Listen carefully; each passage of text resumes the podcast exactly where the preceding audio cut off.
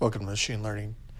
Uh, I want to talk about a company called DeepSet. They're a startup company, and um,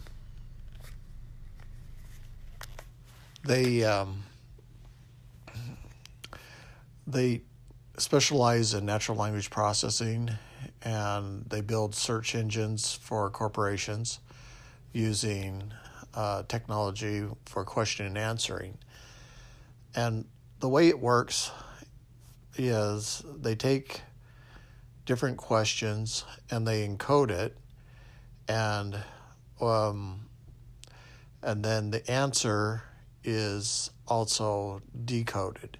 So they have an encoding and a decoding process and they use what they call BERT B-E-R-T and it's a bidirectional um, algorithm. So what it's doing is it's predicting the pattern of of what uh, they're looking at uh, phrases and from a paragraph, and so they look for the um, they work they look for the phrase or span, a single span with the answer in it.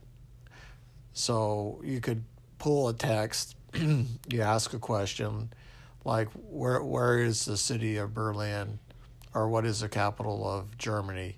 And it might the answer would be in the text uh, something about Berlin. And so they know the answer. And then the network takes each one of the words and encodes it into uh, one hot encoding. And so you have basically this three dimensional data uh, you have the the number of sentences. You have the length of the maximum length of the sentence because it has to be encoded as uh, zeros and one, and then you have the um, the number of words that are in the, sequ- the sentence, which would be the sequence, and those combine together to create a uh, encoding pattern, and the encoding pattern then is fed into a classifier network, and that classifier network then uh, remembers it has a hidden and a and a state variable. The hidden then keeps track of the probability of what will become next, and the the state uh, remembers what was previous. And so the words, the next word is basically a probability. And so they train the network moving uh, through this layering layers in the network uh, from the question to the answer. And so you could do that in question answer, or you could do it from detail to summary. And um, what the attention network node does is the encoder re- or the attention layer receives the encoding, and then it also has a, a route to the decoding. And so when it sees the input patterns, it's going to associate those input patterns to specific words. And it then um, keeps what is important, and then it has it actually has three states because we use the LSTM, and um, it knows what to forget. So it has this hidden layer that sustains this memory, and uh, and so that's kind of what was going on. So DeepSet uses this transfer learning. Um, what transfer learning is is you get a, a neural net that's trained on question and answering and then you can apply that network weights to another uh, network, and then you can use that uh, those weights against the corporate data, and you can feed the corporate data in also into the deepset.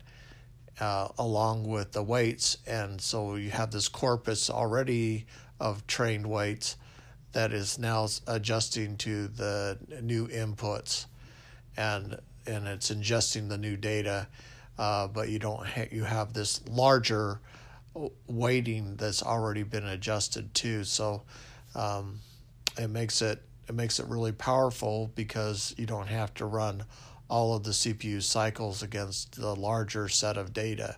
You're just transferring that uh, those weights and then using it. Okay, so DeepSet is an open source company. It uses natural language processing to answer questions uh, using BERT.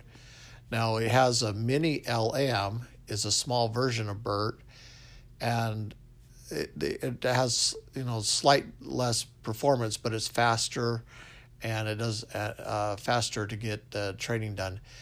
DeepSet uses extractive questioning and answering where the question must be part of the text by one span.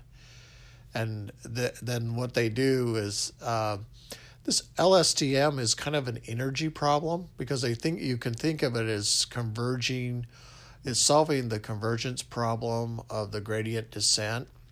And they do it from more from an energy equations where things are kind of balancing to the energy levels. And then that once you get to a certain level of equilibrium then you have solutions. Okay there's a large potential um, set of potential predictions. So each each input has a large set of uh, potential predictions.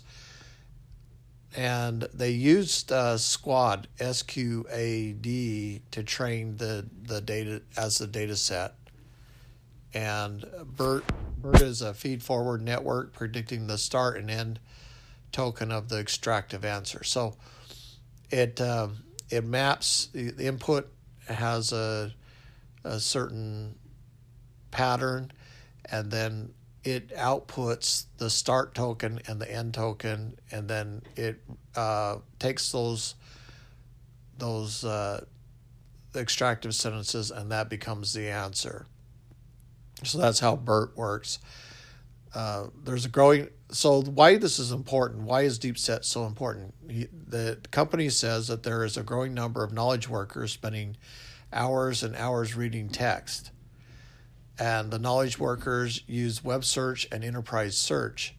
So what uh, deepset does is it helps them improve their search capability using the neural net search and helps them find information that is uh, relative and that they can ask uh, in using natural language processing. So the roadmap map ahead includes generative questioning and answering and also synthetic reasoning.